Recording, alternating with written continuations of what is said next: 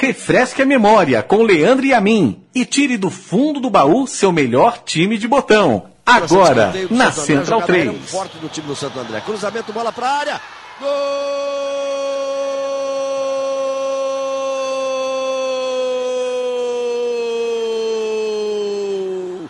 É do Santo André.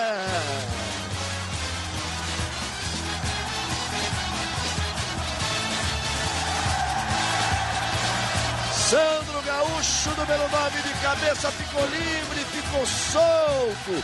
Ninguém do Flamengo para marcar. Na cobrança do escanteio dizia, Aí está, com a narração de Galvão Bueno, o intrépido Galvão Bueno, é, provavelmente é, a contragosto narrando o gol do título do Santo André.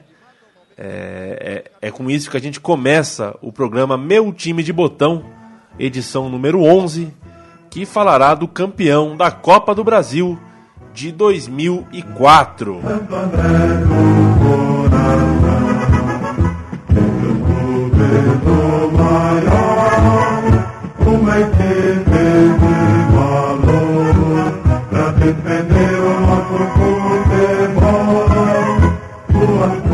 Esse time do Santo André, é, que passou por alguns times é, de grande expressão, goleando, por exemplo, o Atlético Mineiro, logo na segunda rodada por 3 a 0 é, mas que depois disso ficou um bom tempo sem, sem ganhar um jogo.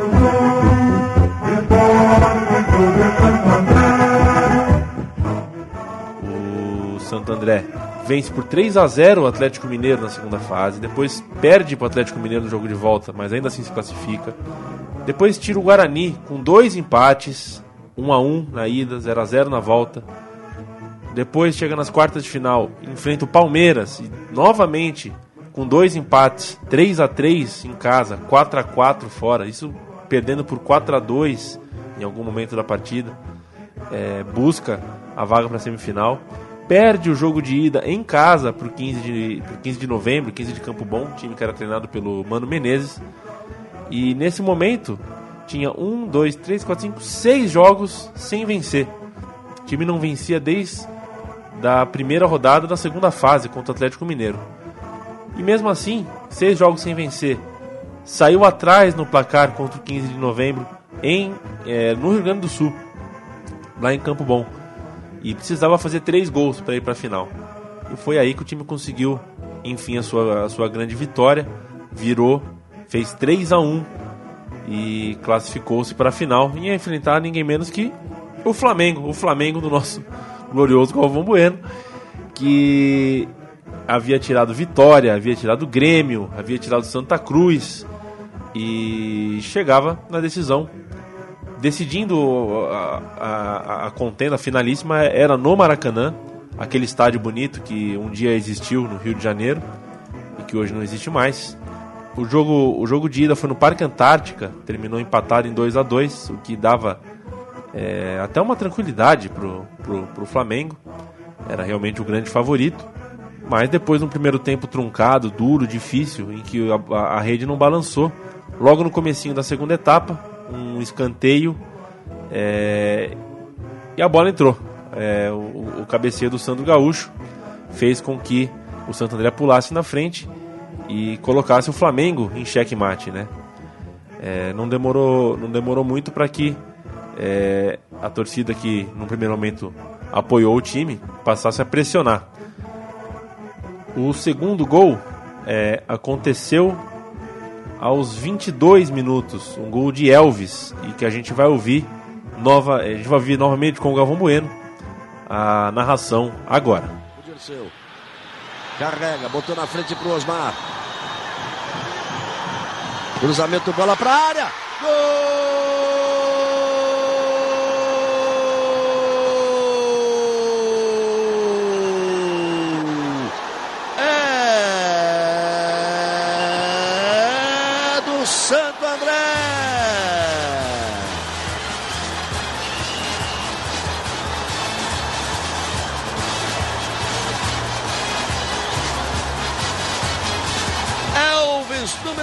10, no cruzamento, se antecipou, chegou à frente do Fabiano Heller. Aí Osmar fez o cruzamento. Apareceu o Elvis, perna esquerda, deu um tapa na bola e matou Júlio César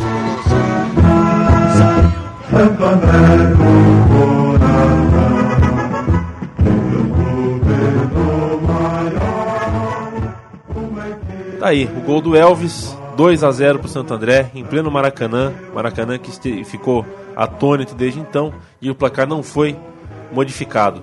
É, a equipe do Santo André jogou com Júlio César, Alex, Gabriel e Dedimar. Nelsinho entrou da guia depois, Dirceu e Ramalho os volantes, Elvis e Romerito pela esquerda, depois entrou o Dodô.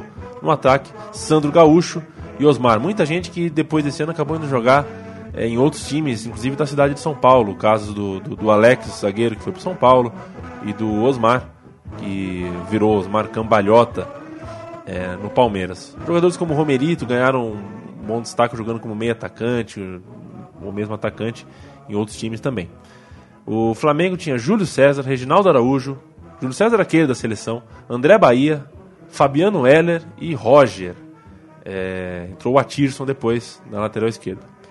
No meio de campo, da Silva, Douglas Silva, depois entrou o Negreiros atacante, Robson, depois entrou o Jonatas, e o meia, o armador daquele time era o Ibson, isso ao lado do Felipe, que compunha o um ataque também, ao lado do Gian, o peso mosca Gian, aquele menino frágil, mas driblador, que era a salvação, o homem gol do Abel Braga, que era o técnico daquele Flamengo. O Santo André merece esta homenagem. Desde então, é, não conseguiu um título desse porte, não fez uma grande taça Libertadores, embora é, tenha conseguido é, uma grande goleada na rodada final e deu trabalho é, para o outro brasileiro que, que, que, ele encontrou pela frente no, no, seu grupo, que foi o Palmeiras. É, infelizmente, nos últimos anos, andou passando por, é, por coisas horrendas, coisas inomináveis, né? Os rebaixamentos fazem parte do futebol e o Santo André andou sofrendo muitos rebaixamentos, tanto na esfera estadual quanto na esfera nacional. É, mas o Santo André teve seu estádio demolido e no lugar do estádio foi construído grama, né? não, não cresceu nada no lugar e não há muita perspectiva no momento de que vai crescer é, em curto prazo. E isso certamente fere o coração do torcedor do Santo André, do coração do andreense. E, então que esse programa sirva pelo menos para a gente é, dar um conforto, para relembrar de alguma coisa bacana. E é por isso que eu falei com o Dedimar, que foi o capitão desse time, que começou a carreira como lateral direito, mas é, no Santo André se descobriu zagueiro, um zagueiro que era quase é, um líbero sem a bola, né? aquele jogador que ficava atrás de uma dupla de zaga. E ele conta um pouquinho da alma desse time, de como foi a campanha, de como, de, como era o Péricles Chamusca enquanto técnico, de, do quanto aquele time significou para ele. E ele disse que esse time foi o mais legal que ele já participou e eu certamente não duvido. Vamos ouvir o, o papo que a gente teve com o Dedimar.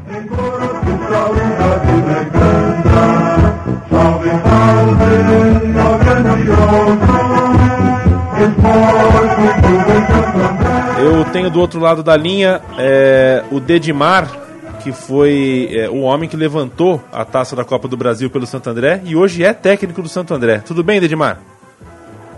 Tudo bem, Leandro. Né? Um abraço a todos aí. Programa Futebol de Botão. Prazer também aí estar participando com você. Dedimar, é, quando que o lateral virou zagueiro?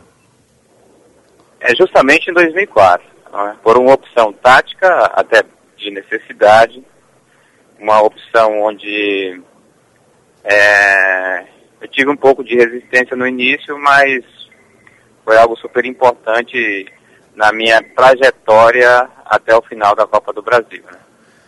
Você consegue colocar esse time numa lousa para a gente é, entender como é que aquele time jogava? É, adotamos aí um esquema definitivo de 3-5-2, né? É, conseguimos encaixar praticamente isso. Eu me encaixando aí como terceiro zagueiro. Então tínhamos aí praticamente é, uma zaga com é, Alex Bruno, eu, sobrando, Gabriel, zagueiro canhoto. É, na ala tinha um revezamento entre muitas vezes o Daguia, o Nelson né, na lateral direita. Na lateral esquerda a gente tinha o Romerito e a gente tinha de volante o Dirceu, o Ramalho, o Elvis, né, que formava o meio de campo, e o Sandro Gaúcho, mais o Osmar, às vezes revezando com o Barbieri, enfim, houveram várias formações, mas esse foi o time base aí que foi para a final e praticamente aí deu uma sequência muito boa no, no campeonato, na Copa do Brasil, onde a gente conquistou aí um título super inédito. E eu praticamente, como se diz aí, né, no ditado popular futebolístico, encaixei como uma luva de lateral a terceiro zagueiro. Dali o pessoal não quis mais me tirar, porque eu tinha um grande senso de cobertura. É, eu era mais rápido para cobrir os zagueiros, principalmente nas bolas espirradas. E ali a gente encontrou uma forma brilhante de jogar. Uma doação muito grande do pessoal do meio e com uma funcionabilidade também muito efetiva dos alas e praticamente ali encaixamos o posicionamento e conseguimos aí seguir até o fim. Foi esse time que te. Esse momento, né, onde você muda de posição, é, passa a ter uma nova função no, no, jogo de futebol, que te motivou a ser treinador, que te fez é, abrir os olhos para essa continuação da, da carreira? Ou você já pensava, já tinha essa intenção? É, já, já tinha, já estava no meu espírito, né, a questão do, do comando, da liderança, porque assim, para você ser comandante, você primeiro tem que ter um espírito de liderança, um espírito de líder. É, tudo é perfil hoje. E isso começa como? Isso começa justamente nas equipes. Então, praticamente desde infantil, juvenil, eu sempre fui capitão sempre fui mais conselheiro, eu sempre fui mais é, ponderado, eu sempre fui mais protetor, compreensivo, eu sempre fui mais de grupo, né, desde juvenil. E depois disso, é, fui me profissionalizando e a minha origem a minha formação, ela também me conduziu por esse lugar. É tanto que, embora eu tenha tido tantas dificuldades na minha carreira de repente deslanchar. Por outro lado, eu preservei muito a questão da imagem, né? não ter uma imagem desgastada, não ter uma imagem ruim perante os clubes, perante diretoria, perante grupo. Isso foi preponderante para que eu estivesse ocupando o lugar que estou hoje. E no final da carreira, falta daí quatro, cinco anos, né? para encerrar, eu já fui me preparando, cursos, estudando, é, conversando com treinadores que, de uma certa forma, é, ficam amigos, né? E trocando ideias. E isso é super importante na questão de conhecimento. Perfeito. E daquele time, Dedimar, é, quando, quando o bicho pegava, quando o jogo apertava, quem que era o cara que pegava essa bola? Quem que era o cara que comandava o time? Você era o líder, é, o capitão dessa equipe lá atrás, é, mas do meio de campo para frente, quem que era, quem que era o, a cobra desse time? Olha, a, a, gente não tinha, a gente não tinha uma estrela, a gente tinha um conjunto. Tinha alguns jogadores com uma característica muito boa, caso do Elvis, do Ramalho, que conseguiam suportar, segurar bem a bola. Mas nós tínhamos é, num cara é, super interessante a questão do contágio do espírito, né? Espírito competitivo. E ele passou a ser nossa referência, que foi o Romerito. O Romerito foi um cara exemplar. E a gente tinha um cara que sempre colocava a bola para dentro, que era o Sandro Gaúcho. Na verdade, assim, a gente funcionava como um todo. É, eu, eu, na verdade, me encaixava mais naquela questão de agregação, aquela questão de correção, alguém está saindo fora um pouco do propósito, a gente chega lá e conversa. Mas dentro de campo era um conjunto, né? Na verdade, né? Era, eram todos que participavam e, e conseguiam cada um dar sua parcela de colaboração.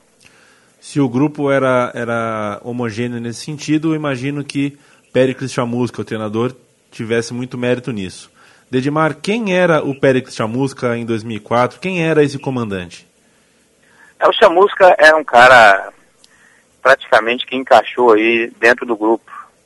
Cara muito bem é, conceituado, paciente, compreensivo, sem loucuras, sabia o grupo que tinha na mão.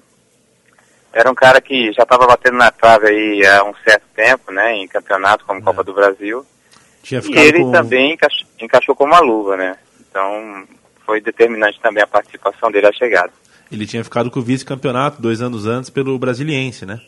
Isso, exatamente. E aí chegou ali conosco, algo meio que despretensioso, ele já encaixou bem também. Temos também a participação grande do, do, do Sérgio Soares, né?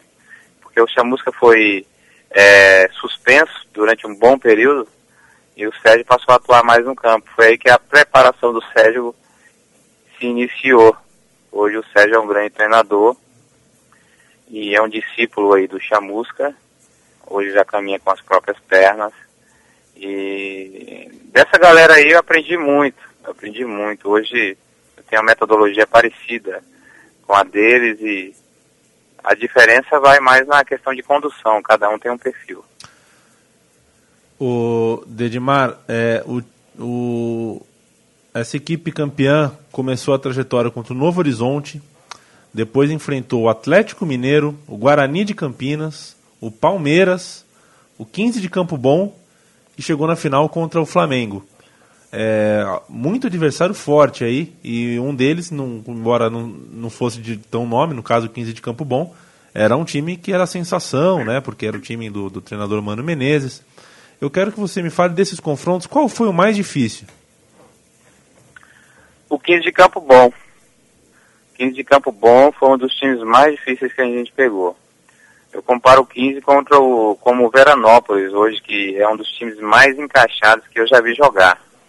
É muito bem muito bem posicionado, com jogadores de qualidade. O 15 de Campo Bom na época, se ele tivesse seguido, fatalmente seria campeão, pelo conjunto que ele tinha. O Mano conhecia atletas aí que tinham uma capacitação muito grande.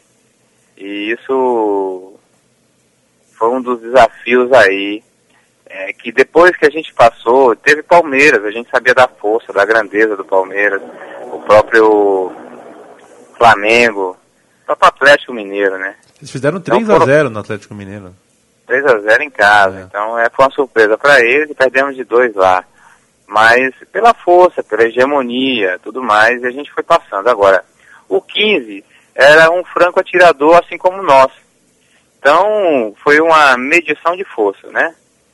E a gente conseguiu, daí então, passar com muito sufoco, muito sacrifício.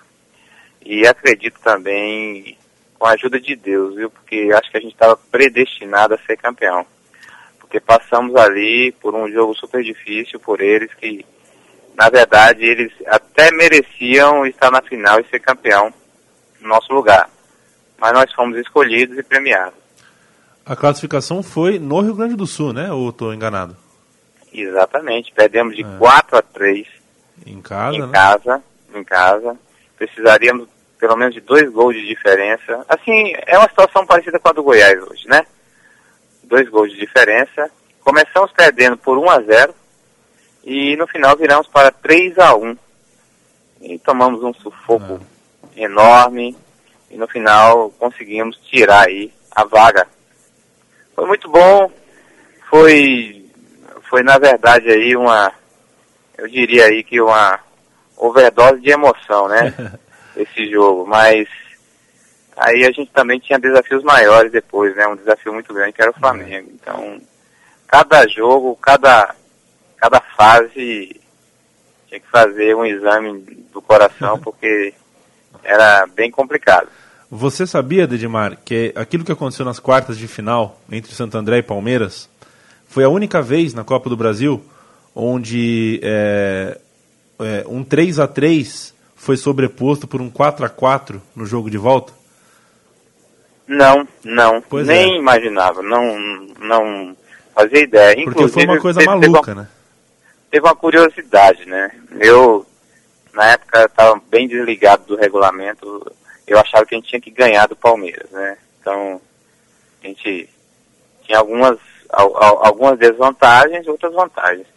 Então, no momento que nós empatamos o jogo, de 4 a 4 lá no Parque Antártico, inclusive foi um, uma bola parada que eu bati pro Tássio, é, que nós fizemos o gol, é, quando o Salvio Espino apitou o final, eu fiquei profundamente irritado. porque a gente tinha empatado 4 a 4 e achei que a gente saiu. Mas quando eu olhei para trás, é que eu vi todo mundo correndo, eu fui no embalo, não sabia uhum. o que tinha uhum. acontecido. Depois eu fui saber. é muito interessante isso, porque é engraçado, a adrenalina toma tanta gente dentro de campo que a gente acaba esquecendo de tudo que está ao redor. Quer saber de jogar, de ganhar. E foi super interessante isso. E é verdade que o autor desse gol, o gol que. Porque, pro, pro nosso ouvinte ficar é, é, sabendo, o jogo de ida em Santo André foi 3 a 3 é, E o jogo de volta no Parque Antártico, o Palmeiras esteve ganhando por 4 a 2 o Santo André buscou um 4 a 4 e classificou por critério do gol fora de casa. E o último gol foi feito por um jogador que eu quero saber se é verdade que, que era palmeirense, que teve até uma história de que ele teria é, sentido de alguma forma ter tirado o time do coração. E aconteceu isso mesmo ou é mentira? Não, é verdade, sim. O Tássio era palmeirense, né? O Tássio torcia, a família torcia pelo Palmeiras, né? É, é lógico que na hora ali o cara vai defender o time, o clube, né? Mas ele, ele, ele sentiu sim, ele confessou que torcia muito pro Palmeiras e, enfim, é, acabou fazendo o gol aí da classificação, é, tirou a camisa, não deveria tirar a camisa, né, porque estava meio gordinho na época, e já tinha uma tendência, né, e, mas foi fantástico, deu uma provocadinha, deu uma provocada no, na torcida do Palmeiras e depois ficou por aquilo mesmo, né? Mas era um cara jovem na época, né? Tinha um futuro muito promissor, infelizmente acabou não tendo uma sequência muito boa é, mais adiante, né?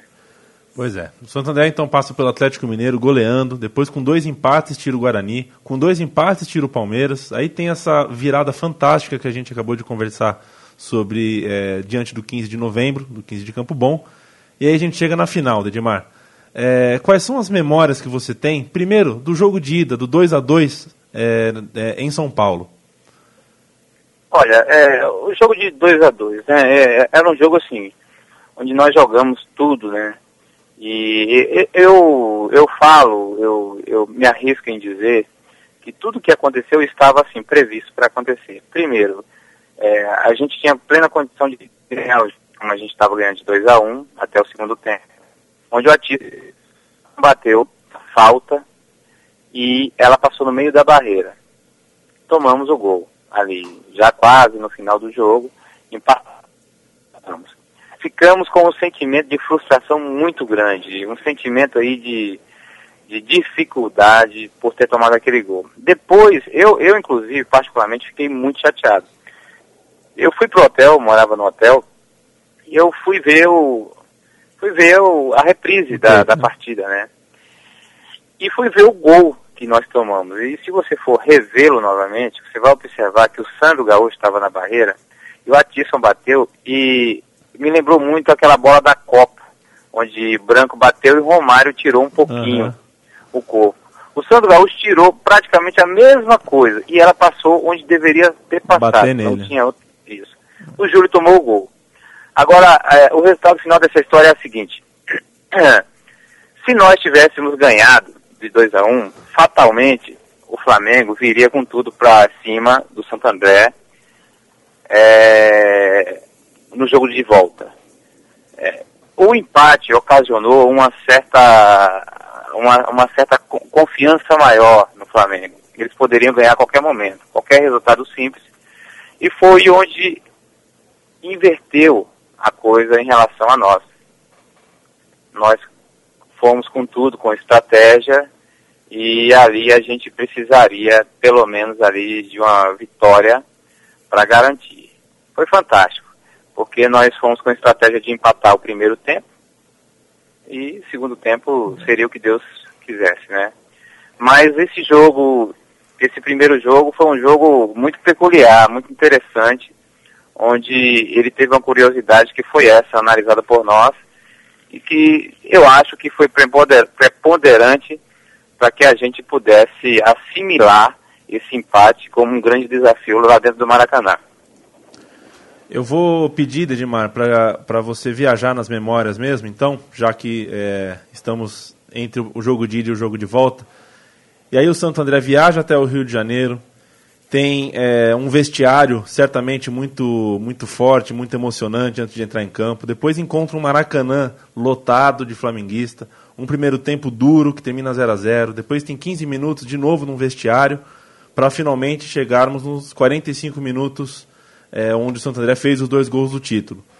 É, conta pra gente, deixa a gente viajar contigo, como é que foi essa semana e essa estadia no Rio de Janeiro, esse momento todo, um Maracanã, um encontro, como é que foi? Bom, foi muito tenso, muito interessante, muito tenso ao mesmo tempo. Ah, na verdade, foi um, um, um período assim onde a gente queria que acontecesse logo esse jogo, mas também foi de uma certa forma assim algo é, inesperado, né?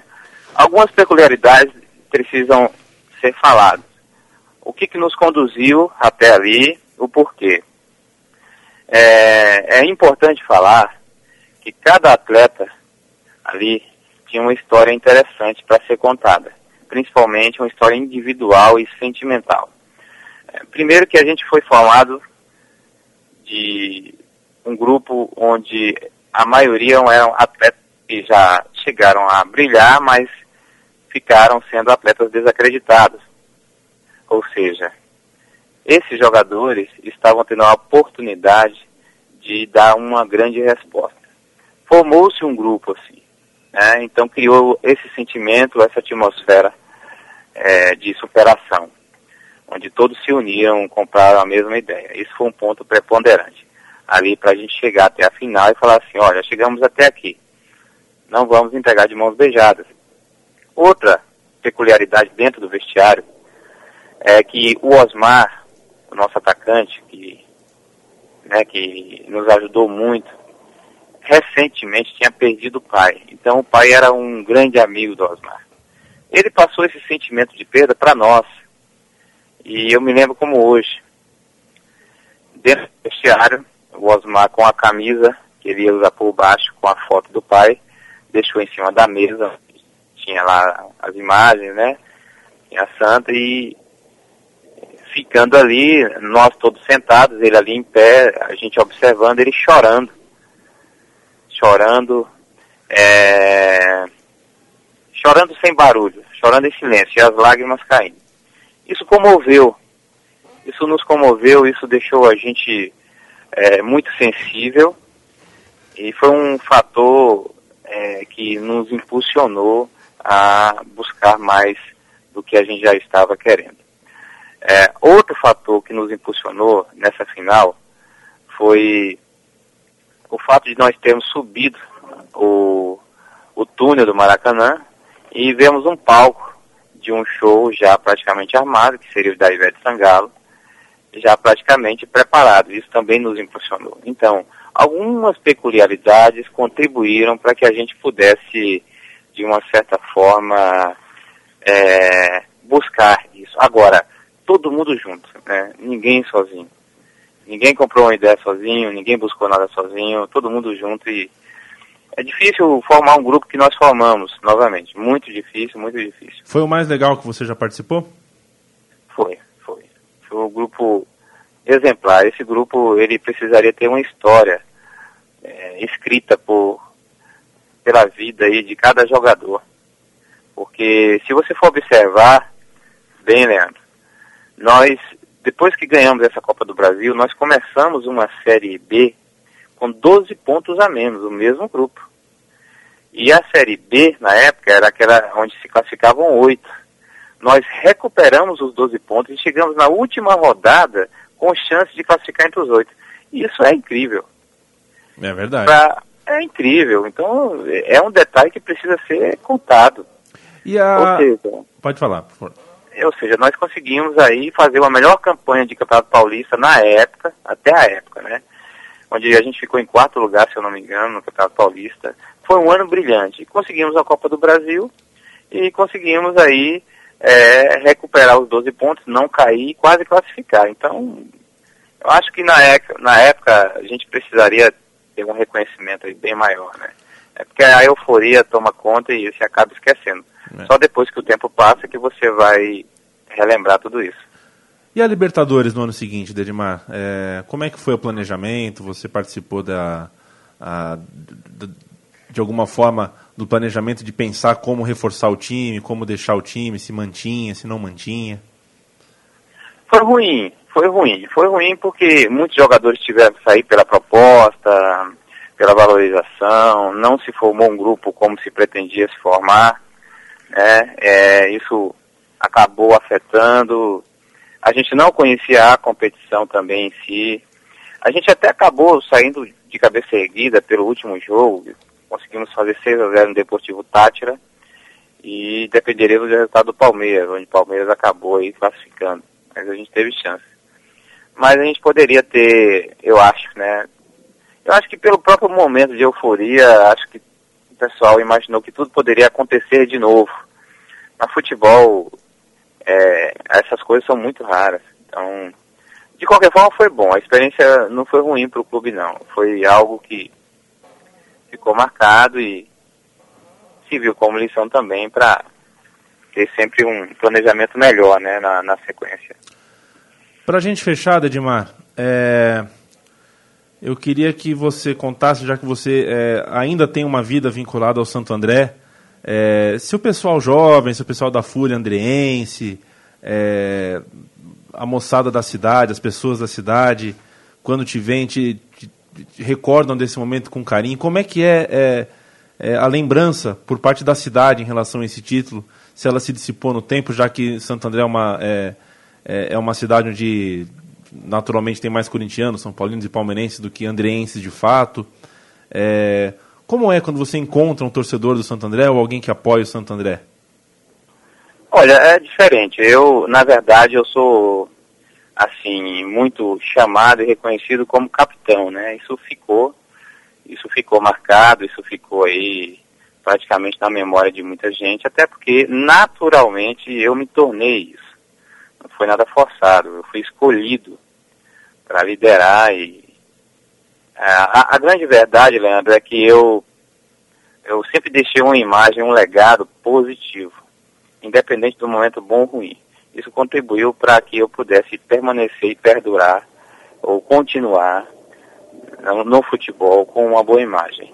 A referência em relação aos torcedores, em relação aí a, a todas as pessoas que gostam do clube, porque hoje o Santo André é como se fosse o segundo clube do coração dos andreenses. Em primeiro o Corinthians, ou Palmeiras, ou Santos, ou São Paulo. Mas, de qualquer forma, a gente fica super orgulhoso, né? Agradecido, porque eu não sabia, não fazia ideia. Eu sou uma pessoa que não tem muita noção do que acontece aí ao meu redor, mas muita gente aí relembra, me trata bem. E o presente que eu recebi foi praticamente uma profecia do presidente Jairo do antigo presidente Jair Livoli, que hoje é vice, no saguão do Mineirão, ele dito que, eu me lembro como hoje, que eu seria, daqui a 10 anos, ou seja, 2014, eu seria o futuro treinador do Santo André. Ele só abreviou um ano. É, ele falou isso para mim no, no saguão do aeroporto. Do saguão do Mineirão. Ele disse isso para mim e eu não esqueço. Então, reconhecimento fantástico, né? Ah, é, é a melhor coisa que a gente leva da vida, né? Sem dúvida. É... Sim, sim. Eu fiquei. Eu depois fui lembrar. O tempo passou, esqueci, enfim. Mas é, você de volta, você começa a trazer à memória algumas coisas, né? Então eu. Hoje eu me sinto orgulhoso de comandar o grupo, o clube. Eu sei que eu tenho tentado fazer um melhor trabalho, não é fácil, mas a minha parcela aí de amor e de carinho pelo clube permanece. Mesmo que eu saia, eu reconheço de onde iniciou tudo, de onde as oportunidades vieram. Santo André é, foi um grande presente de Deus na minha vida, né, profissional. Foi onde eu me reencontrei profissionalmente e onde eu comecei a traçar os primeiros passos futuros, né, pós, pós futebol. Foi a partir do Santo André. Perfeito. Dedimar que é baiano de Irecê, é, que começou a carreira no Vitória e aí passou por Palmeiras, foi jogar do outro lado do mundo, né, Dedimar? Exato, do Japão duas, por duas né? vezes, é. né, duas vezes, fui, voltei, depois da, da Libertadores eu fui novamente, foi muito legal. É uma trajetória de muitos recomeços, mas eu tive um aprendizado muito forte, né? Esse aprendizado eu trago comigo e a gente precisa repassar para os atletas. É, é bom. Quem, quem aprendeu na vida tem que ensinar no momento posterior para que novas pessoas aprendam. E, bom, recordar é viver. Eu espero que essas recordações aqui que a gente, que a gente relembrou juntos aqui tenham te feito bem, tenho certeza que fizeram. Eu agradeço pelo papo, Dedimar. Parabenizo é, é, pela campanha de 2004, pelo carinho que você tem pelo futebol, pelo, pelo valor que você dá é, às coisas do futebol e desejo sorte nessa sua carreira como treinador. Eu que agradeço, imagina, eu fico grato, né? É um novo começo na minha, na minha vida, na minha história, agora pós, pós-atleta, né? É uma nova etapa, né? É uma transição, assim, muito interessante, onde eu me sinto preparado, né? Preciso aprender muita coisa, mas eu sei que Deus está ao meu lado, como sempre esteve, e sempre vai abrir os caminhos e vai me conduzir da forma mais segura e coerente, como sempre me conduziu. E é por esse caminho que eu venho seguindo. E as pessoas, é, eu tenho muito que agradecer pela torcida, pela confiança, e espero que eu possa também estar trilhando aí um, um novo momento, uma nova história, é, repleta de alegrias, né? Agradeço aí a vocês e desejo aí um 2013 ainda é, com grande sucesso para todos nós. Este foi Dedimar, é, papo legal, papo agradável, um cara muito, muito esclarecido, muito educado, muito claro nas coisas que falou e que fala e que ainda está no, no, no Santo André agora como técnico, né? Isso é muito legal, um jogador que se consagrou que se consagrou nos tempos em que vestia chuteira ter a porta aberta depois da carreira encerrada. É, isso não é para qualquer jogador, não. O programa Meu Time de Botão volta na semana que vem. E é aquilo que eu falo sempre, falo especialmente no caso do Santo André, pois é uma frase que eu ouvi, eu ouvi pela primeira vez da boca de um torcedor do Santo André. É, apoie o time da sua cidade antes que algum empresário faça isso por você. Um grande abraço, o programa estará disponível em podcast é, sempre que você quiser, aqui dentro do nosso site mesmo. E semana que vem eu estou aqui de novo nesse mesmo horário, nesse mesmo canal. Grande abraço.